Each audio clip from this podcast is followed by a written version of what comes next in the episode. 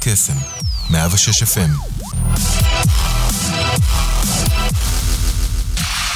רדיו קסם, 106 FM, עכשיו גם באינטרנט.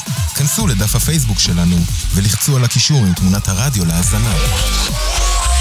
ניתן גם להזין לנו בשידור חי על גבי ה-WW. אז למה אתם מחכים? תנו לנו בלייק. כנסו עכשיו.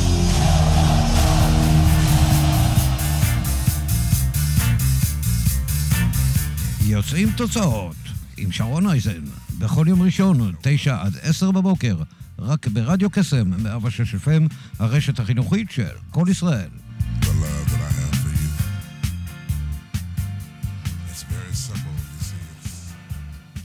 בוקר טוב, אנחנו כאן ביוצרים תוצאות, כמדי יום ראשון, אה, כאן באולפן הרדיו. איזה כיף להיות כאן איתכם הבוקר. תשמעו, הבוקר אתם הולכים לקבל הרבה מאוד ערך מאורח מאוד יקר שהצטרף אלינו אה, לאולפן, לשידור, אה, בתורת ההחלטות. אני יודעת שאנחנו כולכם בוודאי חושבים לעצמכם, הרי אנחנו מקבלים החלטות מדי יום, כל יום, לפעמים כמה פעמים ביום, בתחומים שונים בחיים. אז הבאנו את, ה, את באמת מי שמדבר על זה, חי, על זה, חי את זה, כותב את זה אה, כל כך הרבה שנים. בוקר טוב, פרופסור יוסי יסעור. בוקר טוב. מה נשמע? גרוע. אחרי הפקקים, אתה אומר, בדרך לכאן. שעתיים מנתניה לחולון. מה אתה אומר? יותר מהר להגיע לקהיר. אה, כן, האמת היא שהמצב של הפקקים במדינה, זה מידרדר מרגע לדודלי, זה פשוט אה, לא, לא אמיתי. אני מתנצלת על החוויה הלא נעימה, אבל אני מקווה שמה שנקרא, תוך כדי שאנחנו נכנסים לשידור, התחושה וההרגשה ישתפרו. אז uh, אנחנו הולכים באמת uh, לעסוק בתורת ההחלטות, uh, ואנחנו נדבר באמת על איך הכל התחיל, איך הגעת לתחום הזה, uh, ואני אשמח uh, ככה להתחיל מההתחלה, כי בדרך כלל אומרים קבלת החלטות, ואתה uh, למעשה מדבר על תורת ההחלטות. מה זה אומר בעצם? קבלת החלטות זה, זה לקבל את ההחלטה. התורה זה כל... הת... תורה זה בעצם תרגום לתיאוריה. אז כל התיאוריות שקיימות, וכבר קיימות די הרבה, ובעיקר בזכות אה, שני ישראלים, צריך להגיד, אה, עמוס טברסקי, זיכרונו לברכה, ודני כהנמן, שזכה בפרס נובל.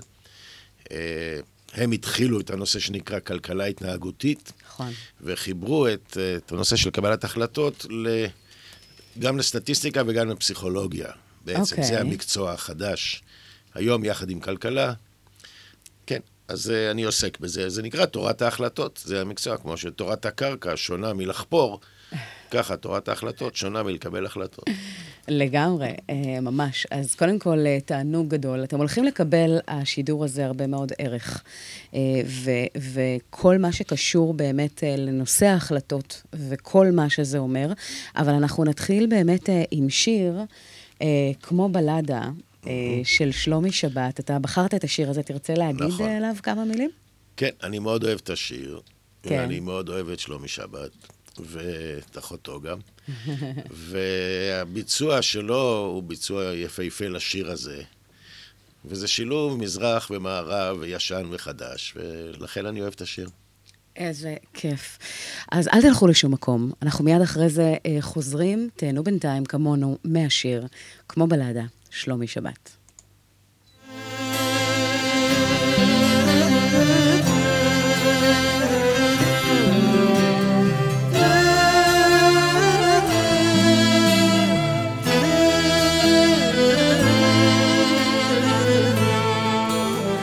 זר קוצים כואב, זה מה שאת אוהבת.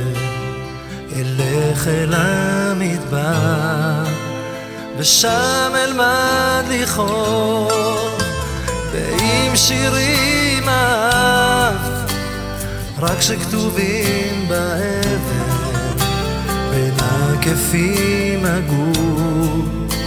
ובסלעים אכתוב ואז כשנתכסה עם החולות בחושך בספר הדברים בחושך יתכסה. תגידי לי מילים יפות ממחי ואושר, וכאן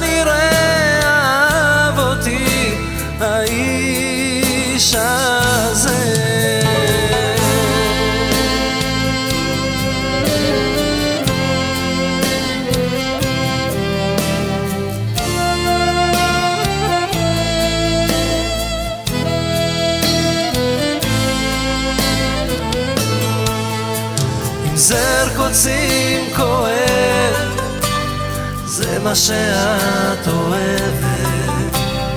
אלך אל המדבר, ושם אלמד לכאוב.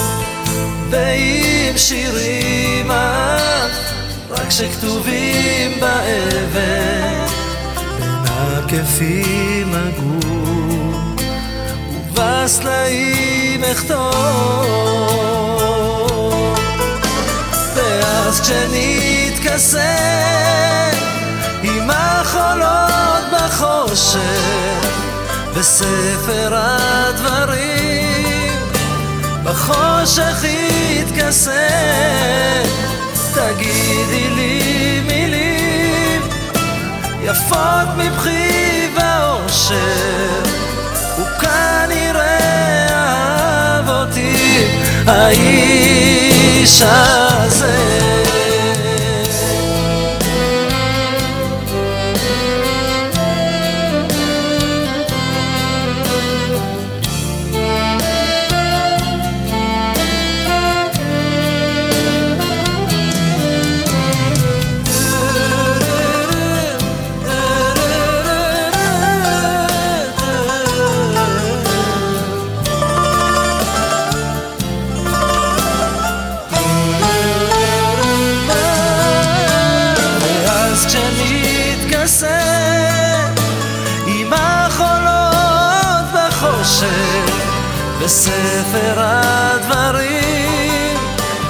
בחושך יתכסה.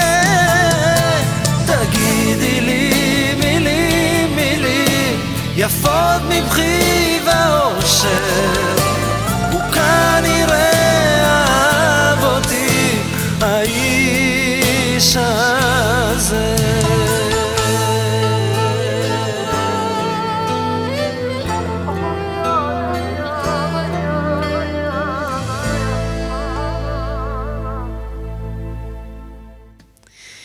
כן, איזה, איזה שיר. קודם כל, שלומי שבת, זמר נשמה, אני מאוד אוהבת להקשיב לו. Uh, הוא אחד הזמרים שכשהוא הוא כותב והוא שר הרבה מאוד פעמים, אתה פשוט מרגיש את כל כולו בתוך, בתוך השיר, בתוך המילים. ושירים שיש להם משמעות והביצוע הוא, הוא כזה מופלא, זה עושה משהו. Uh, טוב, אנחנו נדבר באמת על, uh, על תורת ההחלטות, ואני uh, כהרגלי בקודש תמיד שואלת, אז איך הכל התחיל, ואיך מכל התחומים uh, uh, הגעת דווקא לתחום הזה שנקרא תורת ההחלטות, קבלת החלטות, כמו שרוב האנשים ככה uh, מתייחסים ל- ל- לפן הזה, איפה זה פגש אותך? אני למדתי חקלאות. למדתי חקלאות לתואר ראשון. כי למדתי בבית ספר חקלאי, והיה לי נוח, ו... ואז התלבטתי אם להמשיך בגנטיקה או בביוכימיה. אז מישהו סיפר לי שפתחו מנהל עסקים באוניברסיטת תל אביב. אז אמרתי, טוב, אני אלמד מנהל עסקים. זה היה התהליך. לא רציונלי, לא מבוקר, לא עשיתי השוואות, לא טבלאות, מישהו סיפר לי, פתחו, זה, אני מכיר איזה מרצה, הלכתי ללמוד שם. מחזור ג' של מנהל עסקים, תואר שני בתל אביב. התלבטתי בין גנטיקה לביוכימיה, ולכן בחרתי במנהל עסקים. הגיוני? כן. ולמה אני מספר את זה? כי אני רוצה להדגיש נקודה שאני אני כמעט בטוח שהיא נכונה, אני, בכל אופן, אני מגיע מהאקדמיה. אני חושב שזה לא כך חשוב מה לומדים, כמו שלא כך חשוב עם מי מתחתנים. מה שחשוב זה איך לומדים את מה שלומדים, ואיך חיים עם מי שהתחתנו, איתו או איתה. ברור שאם אני לא מוזיקאי, אז כדאי שאני לא אלמד פסנתר. ואם אין לי שכל, אז עדיף שאני לא אלך לאסטרונומיה או אס, אס, אסטרונאוטיקה. אבל אם אני מוזיקאי, אז אם אני אלמד פסנתר או חליל או אקורדיון, אני לא חושב שזה משנה כל כך. ואם אני טוב במדעי הטבע, אז זה לא כך חשוב אם זה יהיה ביולוגיה או כימיה או מטאורולוגיה. אנחנו מייחסים חשיבות יתר לבחירה. אז בחורה ישראלית לא רצוי שהיא תתחתן עם לוחם דאעש, ואולי גם עם, עם מישהו מחסידי ברלנד. אבל אם יש לה בין החברים שלה חמישה, שישה חברים טובים, מועמדים, זה לא כל כך חשוב מי. באמת? כן, אוקיי. כן. אני חושב שזה חשוב איך. ברגע שהיא החליטה, עכשיו, היא, תג... היא תחשוב איך אני עושה את חיי הנישואים שלי, בצורה הטובה ביותר. וזה לא חשוב אם זה איציק או מוישה או ניסים או חיים. כן, ככה אני חושב. וואו, מעניין, מעניין. אמ, אז בעצם אתה אומר, לקחת אופציה א', אופציה ב' מבחינת הלימודים, ובחרת באופציה ג', שלא כן, קשורה לאף... פתאום צצה לאופציה כן. ג', מצא חן בעיניי, הלכתי עליה. ומשם, איך זה באמת אז... התפתח ממינהל עסקים למקום הזה אוקיי, באמת? במנהל עסקים כבר למדתי קצת קבלת החלטות, אה, החלק הסטטיסטי של, הלוגי. ועשיתי דוקטורט בארצות הברית, במנהל, גם כן במנהל עסקים, ושם הייתה התלבטות בין מערכות מידע ומה שנקרא שיטות כמותיות בניהול, שקבלת החלטות זה חלק מזה. כן. עדיין, אז, כשאני התחלתי ללמוד לדוקטורט בשנת 75, עוד לא הייתה הכלכלה ההתנהגותית. הפסיכולוגיה עוד לא נכנסה, כמעט לא נכנסה, לקבלת החלטות. מעניין. כן. ואני התלבטתי בין מערכות מידע לבין uh, שיטות כמותיות. מערכות מידע היום זה מקצוע מאוד מאוד נפוץ, כל מה שקשור ל, ל, לדאטה, מאגרי מידע. Mm-hmm. אז זה היה ממש בחיתוליו, והיה מרצה מאוד מאוד מוצלח, פרופסור האווארד רייפה, באמת, uh, הוא המרצה הכי טוב שהיה לי בחיים, והחלטתי ללכת ללמוד איתו. וככה הגעתי לקבלת החלטות. ועשיתי דוקטורט ב- בתחום הזה, ואז בשנת 79 התפרסם המאמר של שני הישראלים, עמוס טברסקי ודני קנמן, שני הפסיכולוגים, שחיברו את הפסיכולוגיה לתורת ההחלטות, ועשיתי שיפט לכיוון הזה, וואו. ולמדתי את כל, כל המחקרים שלהם. כן, והיום אני מחבר, גם אני מלמד את החלק הלוגי של תורת ההחלטות, עם הסתברויות וכך הלאה, וגם את החלק הפסיכולוגי.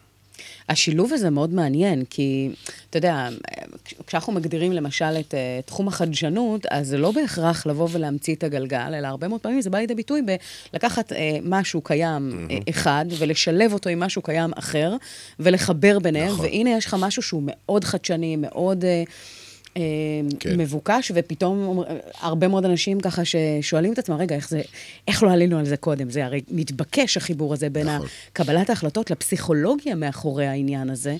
אה, כן. מרתק. אה, זה לקח זמן, כי היה צריך לפתח את ה... בעצם טברסקי וקלמן, שני הישראלים, ב-1979, זה היה השינוי הדרמטי הראשון בתורת ההחלטות מהמאה ה-17.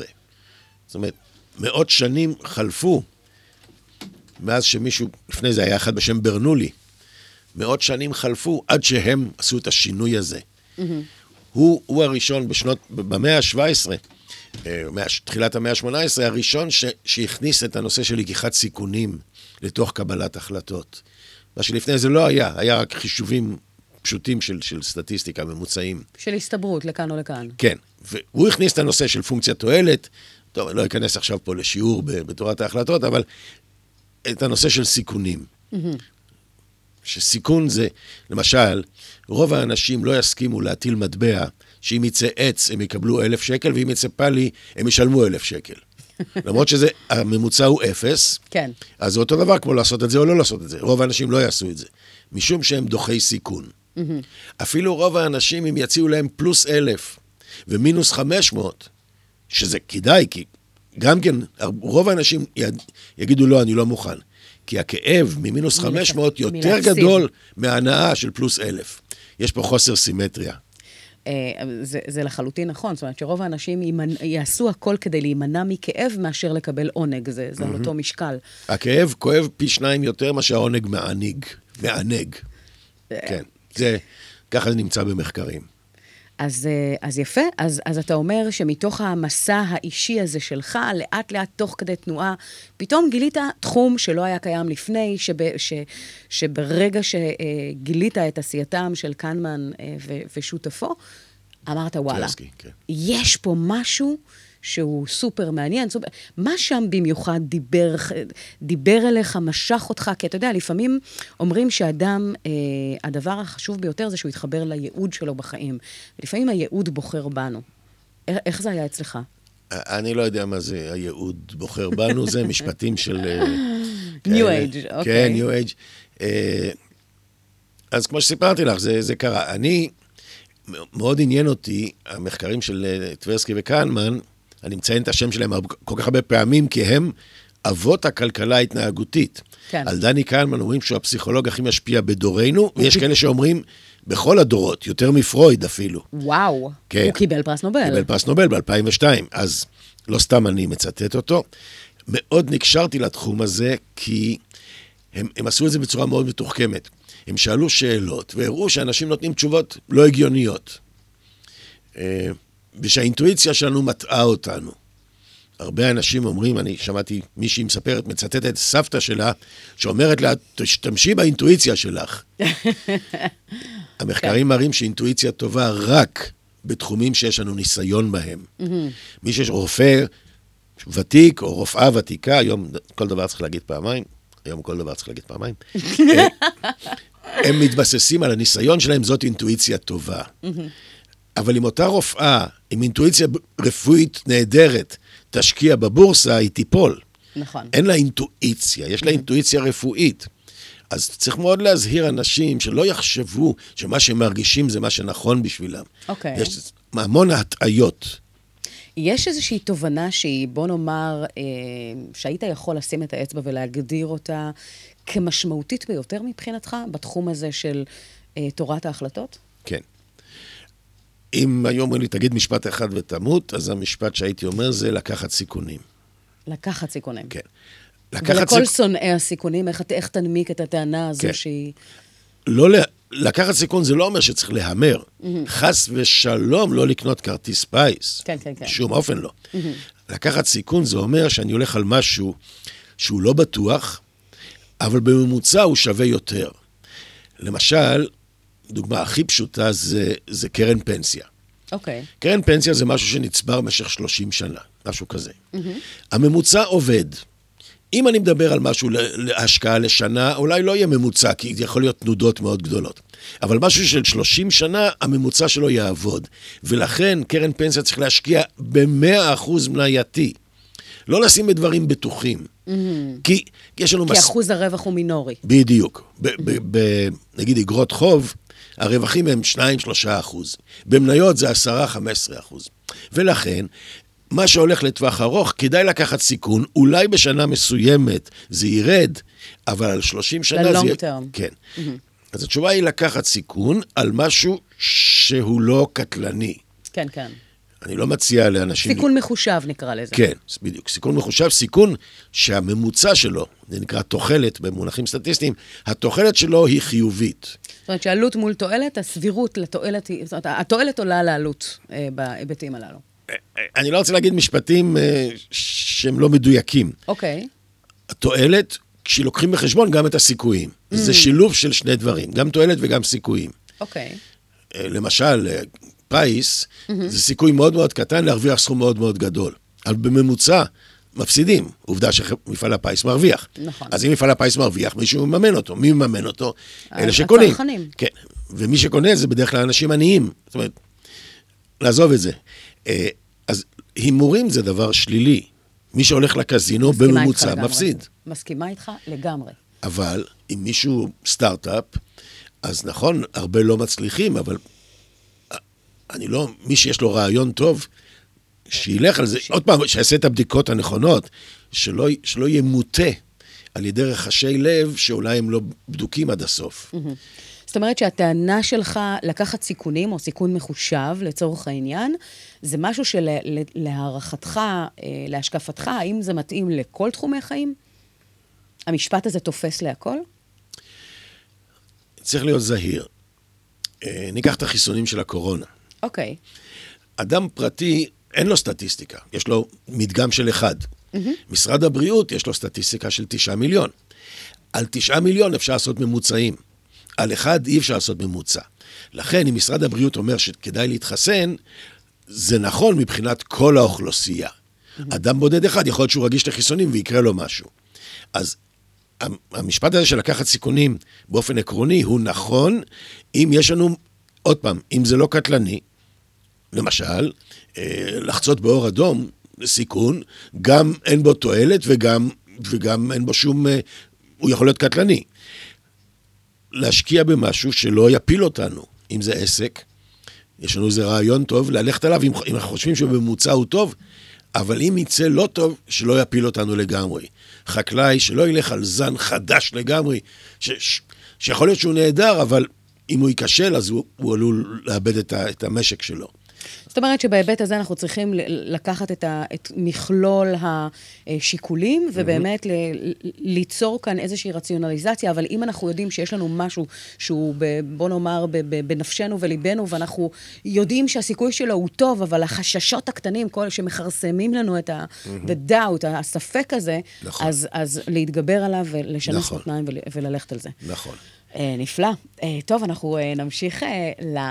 אה, זה מתקשר בול, השיר, השיר הזה. כי הוא נקרא לבחור נכון של אמיר דדון. נכון. והוא משתלב נפלא אה, ב- בשיח הזה שלנו. אז אל תלכו לשום מקום, אנחנו ממשיכים מיד אחריו. אמיר דדון, לבחור נכון.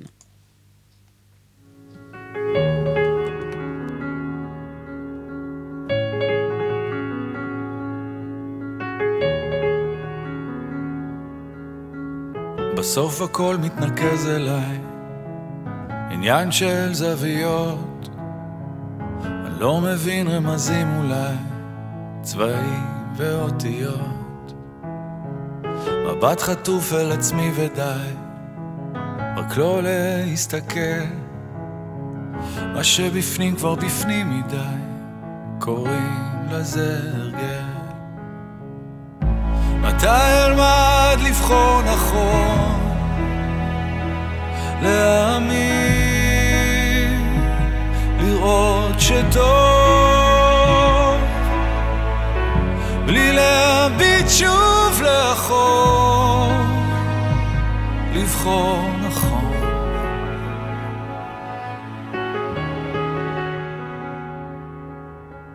אותו הכל מדבר אליי פוגש בי בלילות, הולך מבלי להבין לאן, האם אדע לחזור? מבט חטוף מסביב ודי, יותר כבר לא אפול. יש ילד שמסתכל עליי, קוראים לזה לגדול. מתי אלמד לבחור נכון? להאמין, לראות שטוב,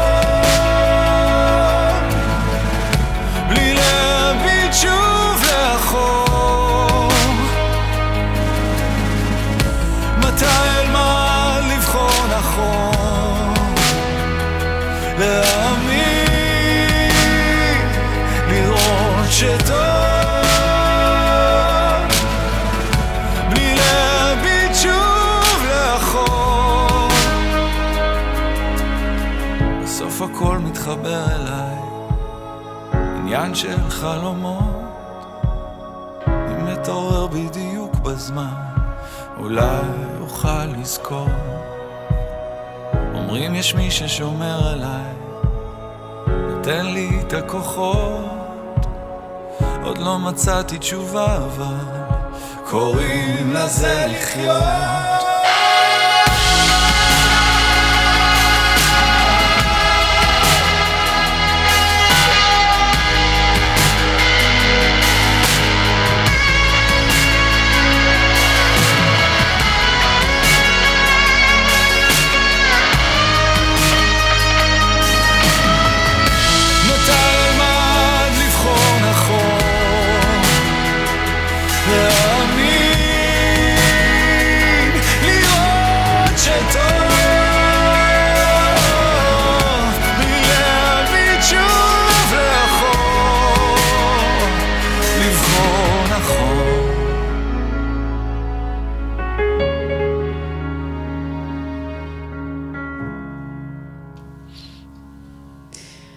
לבחור נכון, בלי להביט שוב לאחור? מתי אלמד לבחור נכון? זה הר- הרבה מאוד אנשים שואלים, וככה, אתה יודע, לפעמים הישיבה הזאת על הגדר מתוך הפחד שמא נקבל את ההחלטה הלא נכונה, ושמא יהיו השלכות או, או מחירים שנשלם, אה, מול המקום הזה שאנחנו מקבלים החלטה נכונה ואז אה, בעננים, ופתאום מנגד מקבלים החלטה לא נכונה, ואז תופסים את הראש ואומרים, אך, הלוואי והיינו פועלים אחרת.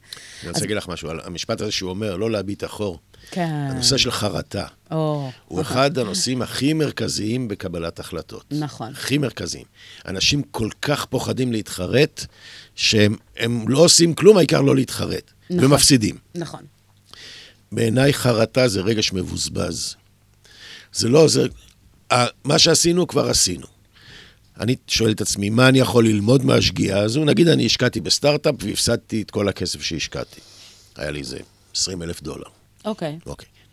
אני יכול עכשיו לא לישון בלילות ולהגיד איזה מטומטם, למה השקעתי בזה. ואני יכול להגיד מה אני לומד מזה, איזה שגיאה עשיתי, ואני אמנע ממנה בעתיד. אבל אם אני אוכל את הלב, הכסף לא יחזור. חרטה, היא מתחברת, גם מחקרים מראים שהיא מתחברת עם, עם אה, אנשים, הם לא מרוצים מהחיים שלהם, הם עסוקים, הם פרפקציוניסטים. הפרפקציוניסטים זה אנשים שכל הזמן מתחרטים. פרפקציוניזם אגב, זה תכונה שלילית. נכון, נכון. פרפקציוניזם זה תכונה שלילית במסווה חיובי, כן. שמעכבת אותנו ברמות... תירוץ, תירוץ. ממש. כן. תירוץ לא לעשות, כי אני רק הולך על הטוב ביותר. אבל אתה יודע, זה, זה אבסורד, כי הפרפקציוניסטים עצמם מסתכלים על זה כאיזושהי תכונה של מה זאת אומרת, אנחנו עושים כשזה הכל פרפקט ופיין ומושלם, אבל הרבה מאוד פעמים הם, המקום הזה של רגע לעצור ולהבין, אוקיי, אבל איזה מחירים אנחנו משלמים בעקבות התכונה הזו, ומה לא שחררנו והיינו יכולים כן. להתקדם ולעשות כבר, אתה יודע, אז... אז זה, נכון. אני, אני קורא לזה הסטודנטים שקיבלו 95 במועד א', הולכים למועד ב', ומשקיעים ימים ולומדים מחדש את כל הקורס בשביל חמש נקודות. מה? שהן לא משמעותיות, והיו יכולים באותו זמן ללכת לים, לבלות עם חברים. לא, הם... אז הפרפקציוניזם הזה, הוא, הוא, הוא הורס. גובה מחירים כן, לגמרי. הוא גובה מחיר מאוד גבוה. ולא תמיד בצדק. כן, והמחקרים. מראים, המחקרים מראים, אנשים כאלה פחות מאושרים. פרפקציוניסטים מתחרטים יותר, פחות מאושרים. אז, אז אני רוצה לקחת את הנקודה הזאת ולדבר על החלטות אה, גלויות, סמויות, איפה, הד... מה זה באמת אומר, איפה זה פוגש אותנו, ועד כמה הדבר הזה משפיע בחיים שלנו. אני רוצה לדבר על החלטות אקטיביות ופסיביות. אקטיביות יו- ופסיביות, לזה נוח לי. התכוונתי, אוקיי. לזה התכוונתי. יותר נוח לי ככה לה- להגדיר את זה ככה. תודה על הדיוק. החלטה פסיבית זה החלטה לא לשנות. Mm. ואני אקח דוגמה דווקא מתחום לא, לא כזה משמעותי, שאישה משנה את שם המשפחה שלה בעקבות חתונה. Mm. בזמני, אני קשיש, כש, כשזוג נישא, האישה שינתה את שם משפחתה לשם משפחתו של הבעל. יותר מאוחר, כן. אה, היום נשים משאירות את שני השמות, את השם הקודם ואת השם החדש. בקרוב הגבר ישנה את שמו לשם האישה. אז, כש... חזון אחרית הימים. כן. אוקיי. אז, כשאני התחתנתי, אם אישה לא הייתה משנה את שמה, היו מסתכלים עליה, כעוף מוזר. כן, פמיניסטית, במובן שלילי, אז הסתכלו על זה, מה? מורדת. כן. אז המושג אקטיבי ופסיבי הוא לאו דווקא לעשות או לא לעשות, אלא האם אני נגד הזרם, האם אני עושה משהו שונה מהרגיל, אז זה הנושא. אה, החלטה אקטיבית היא היא יותר קשה, כי, כי היא שינוי. והחלטה פסיבית היא משמרת את המצב הקיים. אני רוצה לספר סיפור ולהציע דרך לקבלת החלטות. יום אחד התקשרה אליי מישהי שלמדה אצלי לפני המון שנים. והיא אומרת, אני, יש לי את זה בהרצאה בטד, סיפרתי את זה כבר לא מעט. והיא אומרת לי, יוסי, יש לי החלטה קשה שאני צריכה לקבל, ואני רוצה לבוא ולדבר איתך. כן. והבחורה הגיעה. והיא אומרת לי, אני בת 42, נשואה באושר, יש לי שלושה ילדים, 19, 17 ו-13, והתברר לי שנכנסתי להיריון בשבוע שעבר. לא צפוי ולא רצוי, ואני לא יודעת מה לעשות. אני אישה דתייה, אני נגד הפלות. מצד שני, יש לי ילד בצבא עכשיו, לא מתאים לי תינוק עכשיו. חיתולים, כן. כן, התחלתי כן. עבודה חדשה. גם מצחיק, היא אמרה, ו- ואני בחוג ריקודי עם. כאילו, איזה דברים משפיעים על, על, על ההחלטות. כן, כן. מה אתה אומר? מה אני צריכה לעשות? אז אמרתי לה, אני לא יכול להגיד לך מה את צריכה לעשות, זה, זה החיים שלך, אבל אני רוצה להציע לך דרך. והדרך היא להפוך את ההחלטה מאקטיבית לפסיבית. מה פירוש? החלטה פסיבית זה כאילו התוצאות קורות מעצמן. אני לא עשיתי כלום. במקרה שלה אמרתי לה, תארי לעצמך שאת מתעוררת בוקר אחד, ומתברר לך שעברת הפלה טבעית. אלוהים, הטבע, משהו גרם לתינוק להיות מופל. האם את מתעוררת שמחה או עצובה? וואו, איזה חזק, יש לי צמרמורת. את שמחה, ואת אומרת, איזה מזל, אלוהים שחרר אותי מה, מהצורך להחליט החלטה כזו קשה, תעשי הפלה. אם את עצובה, חבל, תינוק היה מכניס שמחת חיים הביתה, אל תעשי הפלה. זאת אומרת, להפריד את ההחלטה מהתוצאות שלה. התוצאות קרו לבד, לא החלטתי. אני לא יכול להתחרט על החלטה פסיבית, כי לא עשיתי כלום. אני לא החלטתי לעשות הפלה, זה קרה. אין, לא יכולה להיות פה חרטה. אכזבה יכולה להיות פה, אני מאוכזב מהתוצאות. אבל אני לא יכול להתחרט על ההחלטה כי לא החלטתי כלום. אם מישהו מתלבט להישאר במקום עבודה או לא, תשאלו את עצמכם. אם המקום הזה היה נסגר, הייתי שמח? אם התשובה כן, תעזבו.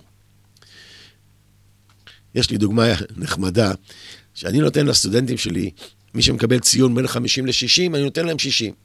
יאללה, תעברו, מה, אני אכשיל מישהו מ-58? ואחד קיבל 55, ונתתי לו 60. אז הוא מתקשר אליי, אומר לי, יוסי, אתה מוכן להחזיר לי את ה-55? אני אומר לו, למה? למה? כן. הוא אומר, כי אני רוצה להיכשל. אמרתי לו, ממתי סטודנט רוצה להיכשל? אז הוא אומר, אני רוצה ללכת למועד ב'. אמרתי לו, אתה יכול ללכת למועד ב' גם עם 60. הוא אומר, אבל אם יהיה לי 60 אני לא אלך למועד ב'. אמרתי לו, אז אל תלך. הוא אומר, אבל אני רוצה ללכת. אמרתי לו, אז תלך. נתתי לו 70. תכף תביני למה. א', שירד לי מה, מהעורק. הוא מבין, מועד ב' בעוד חודש. אם יש לו 60, הוא יגיד, טוב, נו, כבר לא חשוב, אני אשאר עם ה-60. אבל כרגע, כשהוא קיבל את הציון, הוא לא, הוא לא מסתפק ב-60. אז הוא יודע שבעוד חודש הוא לא יעשה את זה, אבל אם יהיה לו 55, הוא יהיה חייב לעשות מועד ב'. בדיוק, בדיוק. אז, אז אה, זה הרעיון. אם יש לו 60, אז זו החלטה אקטיבית לעשות מועד ב'. אם יש לו 55, זה פסיבי, הוא חייב לעשות זה, את זה זה. מחויב מציאות. כן. אז הפסיבי והאקטיבי, זאת אומרת, יש כאן, אה, אה, אה, יש פה משהו שאני חושבת שהכלי הזה, ת- תרשה לי ברשותך רגע לחדד אותו, כי הוא ודאי. מאוד משמעותי בעיניי, שבאמת אותה החלטה פסיבית, כמו שאתה אומר, שהדברים קורים מעצמם, אנחנו בעצם יוצרים איזושהי הדמיה. שהדברים כאמור אה, התרחשו, כאילו. כאילו כבר קרו, כן. מע, מעצמם, כמו שאתה אומר, כוח, כורח טבע, מציאות זה, ואז זה עוזר לנו להבין מה הרצון האמיתי שלנו. אתה יודע, יש איזשהו פרק בחברים, uh, Friends, הסדרה האיקונית שרייצ'ל... לא ראיתי, אבל אה, אני אה, שמעתי. זה בדיוק מתאר את מה שאתה אה, אה, אומר כרגע, שרייצ'ל אה, נכנסה להיריון, והיא מספרת לחברותיה אה, כן. הטובות. סטודנטים שלחו לי את זה. יפה, מספרת לחברותיה הטובות, כן, ואז. הן הולכות ככה בחתונה של, של, של, אה, של החברה, נכנסות לשירותים, אומרות, תקשיבי, את חייבת לעשות את הבדיקה. ואז אה, פיבי אומרת לה, אוקיי, אה, אני, את מוכנה לתשובה? והיא אומרת לה, כן, כן, נו, תגידי לי מה. ואז היא אומרת לה, טוב, זה שלילי, את לא בהיריון. ואז כעבור אה, ממש רגעים ספורים, היא מתחילה לבכות במקום של, איי, איזה פספוס, חבל ש, שלא, אבל אוקיי, כאילו זה, המקום הזה של, של החרטה האמיתית, ואז היא אומרת, אוקיי, את בהיריון. עכשיו את יכולה לדעת בדיוק איך את מרגישה לגבי זה, כן. וזה בדיוק המקום. ואני חושבת נכון. שהכלי הזה, בכל צומת שאנחנו בעצם מתחבטים, הדמיה הזו היא נפלאה, יש בה הרבה מאוד ערך להבין מה הרצון האמיתי שלנו, כן. ולפעול בהתאם. השתתפתי באיזו תוכנית טלוויזיה, וקראו לזה ההחלטה. כן. זה היה בערוץ 10 בזמנו. ואחד המקרים היה מישהו שאומץ, ובגיל 18 הוא ביקש לפתוח את התיק תיק שלו, אימוץ. וידע מי זו אימא שלו, והיא לא רצתה לראות אותו, בגיל 18. וואו. והיום הוא בן 40 ומשהו, והבת שלו רוצה להכיר את סבתא שלה. יואו. והוא צריך להחליט אם, אם לפנות לאימא שלו או לא. אחרי שפעמיים היא דחתה אותו, פעם אחת היא מסרה אותו לאימוץ, נכון. ופעם שנייה בגיל 18. והוא פוחד. בוודאי. אז חשבתי, איך אני אשתמש. איך אני אשתמש בזה? אז שאלתי אותו, תגיד, אם הייתה מתקשרת אליך, היית שמח? הוא אומר לי, כן. אז תתקשר אליה. וואו. נו, גם- ומה קרה? הוא התקשר ו... הוא התקשר, ו- ושמחה גדולה, והכיר את המשפחה שלו, יצא מאוד מוצלח, מאוד. האמא שמחה, כן, האמא עברה שינוי. בחורה יושבת בפאב, רואה בחור נחמד, יושב לבד. מוצא חן בעיניה.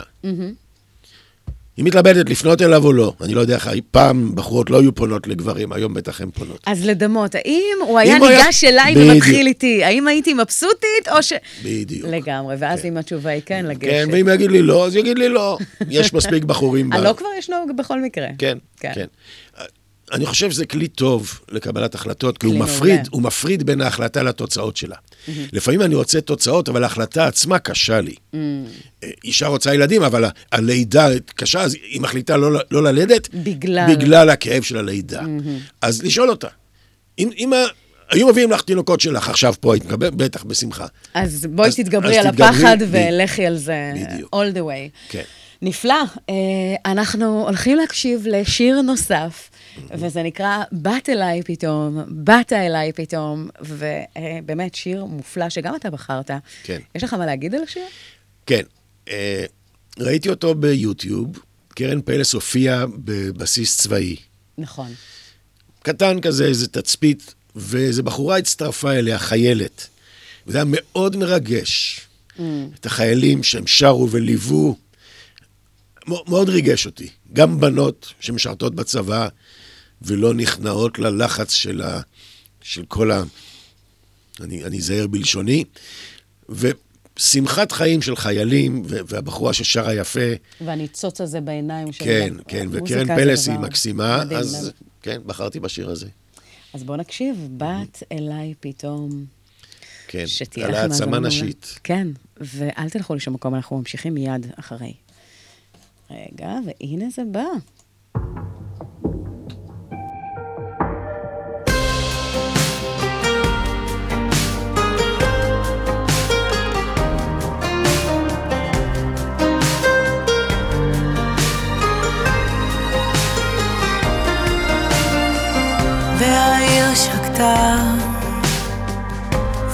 והשמיים התכסו בלטה עד התהום. זו כמעט הייתה שעת בין הארבעים של חיי, אבל את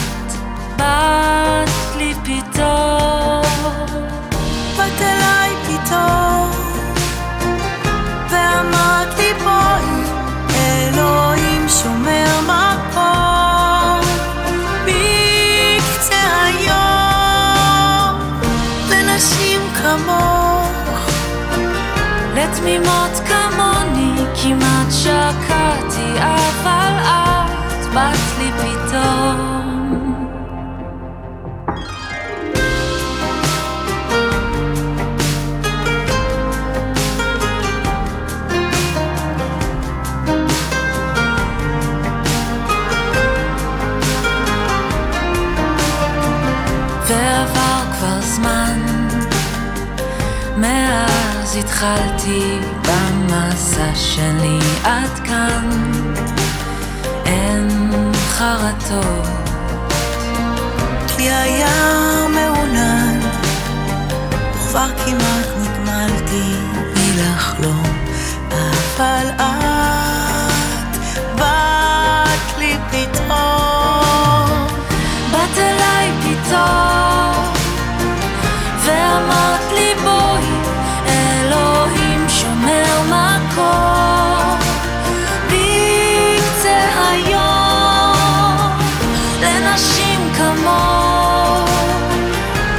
לטיפשות כמוני, כמעט שקעתי, אבל את באת לי פתאום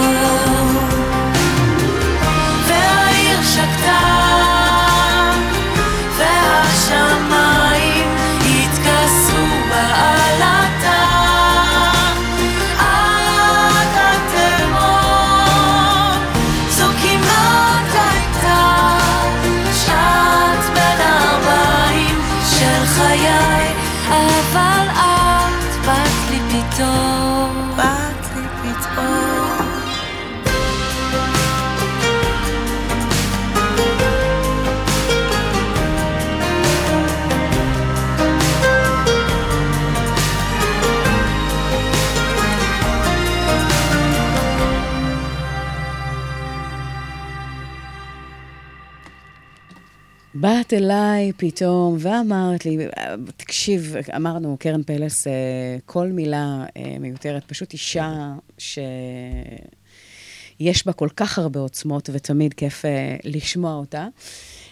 טוב, אנחנו נדבר על, על המקום הזה של איך אנחנו לוקחים את תורת ההחלטות, ואפרופו, שאלה ברצותך, ברשותך קצרה, לפני שאנחנו מגיעים לנושא שלנו, יש אנשים שבאים ואומרים קבלת החלטות, מול אנשים שבאים ואומרים לקיחת החלטות. אתה מדבר על תורת ההחלטות. מה... מה, מה ההתייחסות שלך לכל, לכל אחת משלושת ההגדרות, והאם לא נכון לומר לא קבלה לי, או לא... לקיחה? יש כאלה שאומרים risk taking ו-decision making, ו... זה מתרגמים, מתרגמים מאנגלית. אני לא, זה לא, בעיניי זה לא חשוב. זאת אומרת שבהיבט הזה... אפשר להגיד מה שרוצים, אם מבינים מה אומרים, זה לא חשוב איך קוראים לזה. אוקיי, אוקיי. אז אה, רציתי להגיד לך משהו על נושא של השוואה בקבלת החלטות. ההשוואה בקבלת החלטות, אחד הדברים החשובים ביותר, כי אגב, אפרופו בעידן הרשתות החברתיות, במיוחד אנשים, הרבה, הרבה מהאנשים עסוקים בהשוואות מול הסביבה, מול אחרים, אה, אה, אה, בין אם זה קולגות, או כל, כל כיוון כזה או אחר, ו, וזה משהו שמעסיק הרבה מאוד אנשים. כן. מה, מה ההתייחסות שלך לגבי... ההקשר הזה בקבלת החלטות. אז אני רוצה לספר סיפור שהוא ימחיש את זה. הייתי עם אשתי באיקו פי בתאילנד. לקחנו חדר... מקום קסום. קסום. חדר בהולידיי אין, חדר 301, כן, עלה 60 דולר ללילה, היה בחדר סלסלת פירות ובקבוק יין, והייתה שקיעה מדהימה, באמת היה ערב מאוד רומנטי. אמרתי לאשתי כמה אני אוהב אותה, אבל היא הייתה בוואטסאפ. ואז הלכנו לאכול ארוחת ערב. באיזה מסעדה שם, מסעדת דגים על החוף, מאוד רומנטי. והגיעו זוג ישראלים, רואים אותנו, אתם ישראלים, אפשר להצטרף, יאללה, תצטרפו. באיזה מלון אתם? שואלים, אמרנו בהולידיין, אמרו, גם אנחנו הולידיין. באיזה חדר אתם? אמרנו 301, אמרו, אנחנו 401. היה לכם יין, כן, שקיעה, פירות, כן. נכון ש-40 דולר זה מחיר נהדר? איזה יופי. כעסתי על אשתי, כן, ברור. מה את מזמינה בבוקינג.קום וב cooking.boom, וזה, הם שילמו 40 דולר, אנחנו שלמנו 60, והייתי מעוצבן, כל ארוחת הערב לא הוצאתי מילה מעצבים. ואז הלכנו, אחרי ארוחת הערב, חזרה למלון, ואני כועס על אשתי, ואני חושב, מה קרה פה בעצם? אותו החדר שיצאתי ממנו, גם חזרתי אליו. נכון. לא שינו לי את החדר. נכון. עם אותה אישה שיצאתי מהחדר, גם חזרתי, לא שינו לי את האישה. הפירות נשארו, הכל אותו דבר. מה אכפת לי כמה הם שילמו? בזה שהם שילמו פחות ממני, הם דפקו לי את הטיול, למרות שהטיול שלי לא השתנה בכלל. אנחנו עסוקים בהשוואות. אם למישהו יותר טוב מאיתנו, אז כאילו לנו פחות טוב. אני חושב שזה לא בריא. אני היום בכביש, שעתיים לקח לי להגיע מנתניה לחולון, שעתיים. אנשים עוברים מנתיב הזה לנתיב הזה לנתיב הזה. מתי אנחנו מרוצים? לא כשאנחנו נוסעים מהר. כשאת אנחנו מרוצים כשהנתיב שלנו יותר מהיר מהנתיב שלידינו. שנינו בקושי זזים, אבל הוא יותר איטי ממני. זה לא אני לעומת הכביש, זה אני לעומת מישהו אחר. אבל אני לעומת uh, מישהו אחר, דרך אגב, יש כאן uh, איזשהו משהו שחשוב ש, שניקח בחשבון, כי כשאנחנו מבינים את זה uh, לעומקו של עניין, uh, אתה יודע, יש את תורת השפע וכל ההשקפה הזאת של ה... Uh, הצנע, המחסור מול השפע. וכל ההקשר הזה, כשאנחנו מסתכלים, הרי מה זה המחסור? אם, אם, אה, אם אין לי ולך יש, אז בגלל שלך יש, לי אין. אבל תורת השפע באה ואומרת, רגע, סליחה, יכול להיות משוואה של ווין ווין, זה לא חייב להיות ווין לוז, ואם יש לך, יכול להיות גם לי, זה תלוי בי. והיכולת הזאת בעצם לעשות שיפט יכולה, אני חושבת שזה מאוד מתחבר למה שאתה אומר. המקום הזה של ההשוואה, שאם לאדם אחר טוב, זה, זה לא קשור אליי, זה לא על חשבוני, הוא לא כן. לקח ממני, לא, לא אכל ולא שתה לאף אחד, הוא עשה את זה בזכות כישורי, בזכות הדברים ש... כן, או מזל אפילו, לא חשוב. מזל, עבודה קשה, זיעה, whatever. אה, פה את מעלה כבר נושא אחר. כן, אבל הוא התחבר לי. הוא מתחבר לי כי זה איזשהו shift בתודעה. זה מתחבר עם פסיכולוגיה חיובית. כן. כן, עם, עם צניעות, mm. כן, יש איזה, זה מתחבר. אני חושב שרצוי לא לעסוק בהשוואות, mm-hmm. אבל אפשר להשפיע עלינו באמצעות השוואות. אני לא יודע כמה זמן עוד נשאר לנו. יש. ת, תארי לך, יש דוגמה יפה מפופקורן בקולנוע. כן. יש כוס קטנה, גביע קטן, ב-2 דולר, וגביע גדול ב-7 דולר. כן. שואלים אנשים, מה תעדיפו? רוב האנשים אומרים, את הקטן ב-2 דולר. אני לא, לא צריך, 7 דולר זה מאוד יקר. כן. מה עושים? מוסיפים בינוני, גביע בינוני של פופקורן בשישה וחצי ואז דולר. הרוב ילך על האמצע. לא, אבל תלוי איפה שמים את האמצע. כן. אם האמצע קרוב, שישה וחצי דולר, והגדול הוא שבעה, אז יקנו את הגדול. זאת אומרת, אנחנו יכולים. לשחק, אם האמצע, אם האמצע הוא באמצע, אז ייקחו את האמצע. אבל אם האמצע הוא מאוד קרוב ל, ליקר, ייקחו את היקר. ייקחו את היקר. אז מכיוון שאנשים אנשים עוסקים בהשוואות, אנחנו יכולים להכניס להם לתוך תהליך קבלת ההחלטות משהו שגורם להם לעשות השוואה, ואז הם ישנו את ההחלטות שלהם, שזה לא הגיוני. זאת אומרת שאנחנו יכולים להשפיע על תרבות הצריכה של הקהילה, של קהל היעד או וואטאבר, באופן של ה- מה היינו רוצים שיקנו יותר, בדרך שבה אנחנו למעשה מציגים את האופציות ו- ויוצרים את כן, ה... ת- תראי כמה זה בחנויות כתוב, 40 אחוז הנחה. כן. מה זה אומר? המחיר או היום, אחד פלוס אחד. או אחד פלוס אחד, אבל זה טריק אחר, אבל נגיד, אוקיי. כן, אבל נגיד 40 אחוז הנחה, אז אני, עכשיו אני מקבל יותר בזול ממה שזה היה קודם. נכון. זה שאולי קודם העלו את זה בשביל עכשיו להוריד, ברגע שיש הנחה, אנחנו מרגיש, אנחנו עושים השוואה, ואנחנו קונים את המוצר הזה יותר, גם אם לא צריכים אותו. פה יש בעיה, ש, שהמוכרים עושים עלינו מניפולציות, לגמרי. כן. אתה יודע, אני רוצה לקחת אותך, אה, כי היום, בעידן של היום, אנחנו רואים הרבה מאוד, אה, אה, קוראים לזה עמודי אה, נחיתה ו squeeze page וכל ההקשר הזה, ואנחנו רואים כאן איזשהו אה, אה, תחום שלא היה לפני איקס אה, זמן, לא מזמן.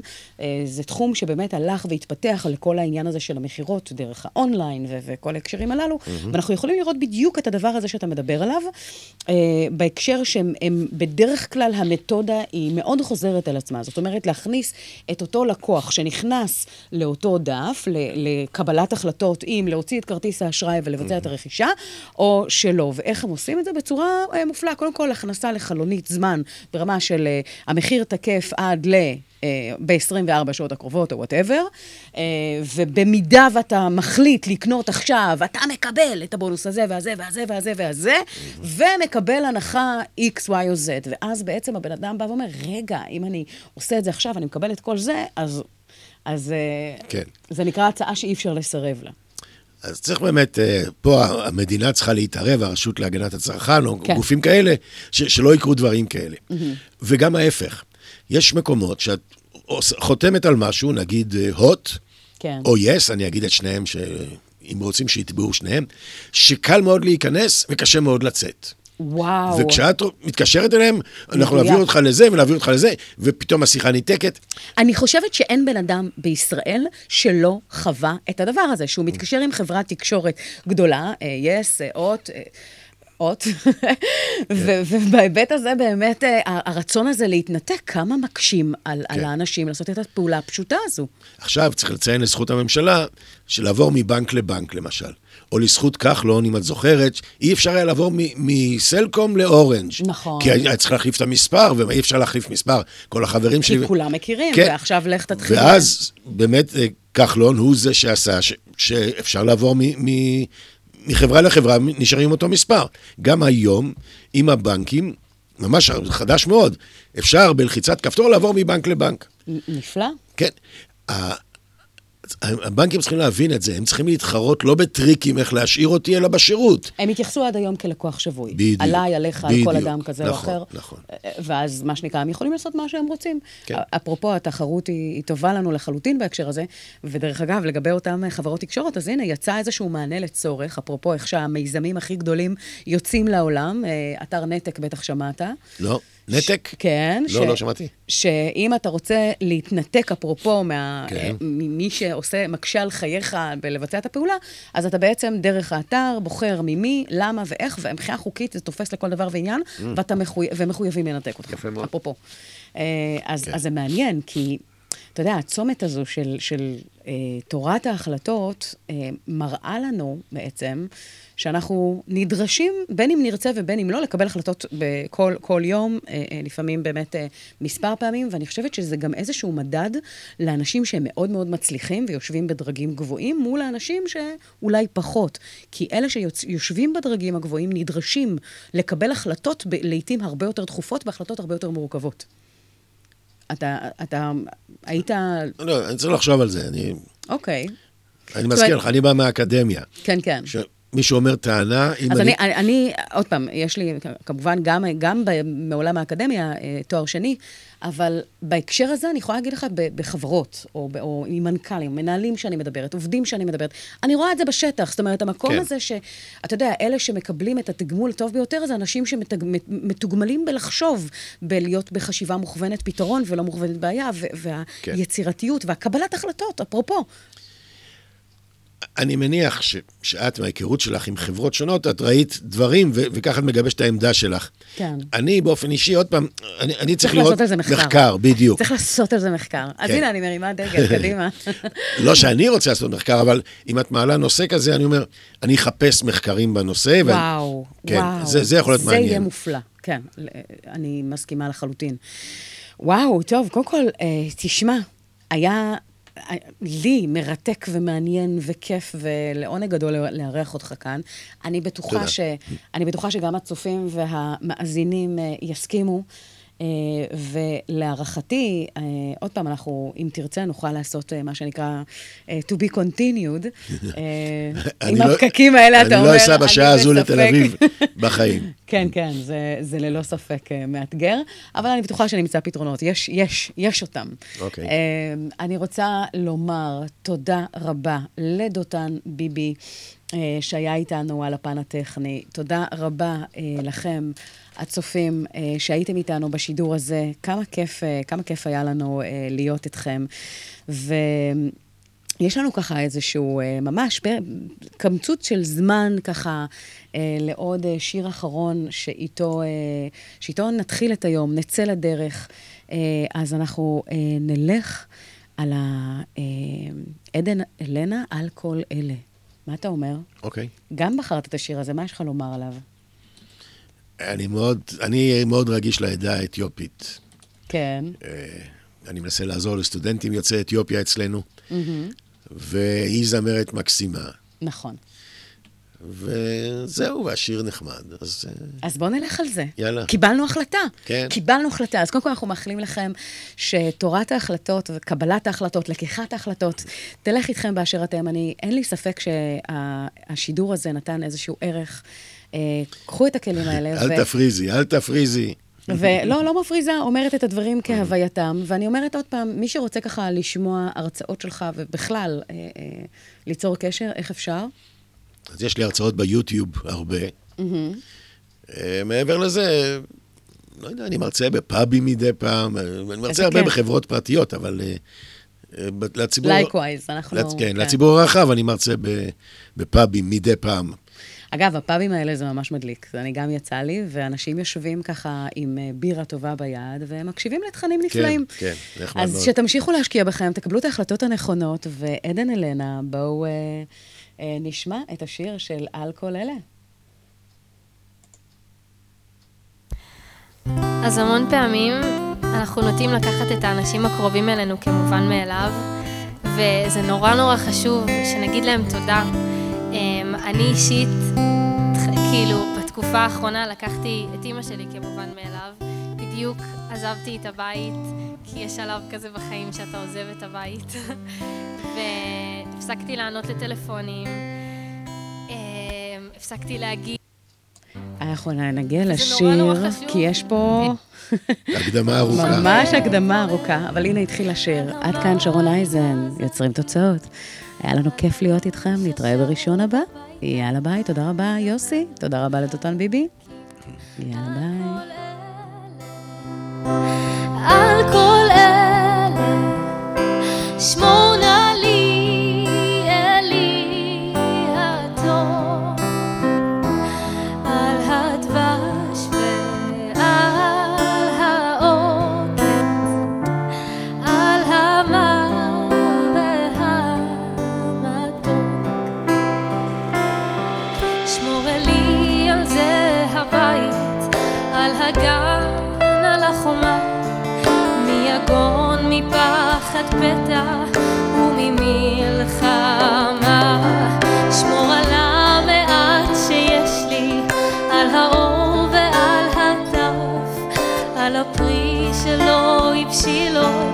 על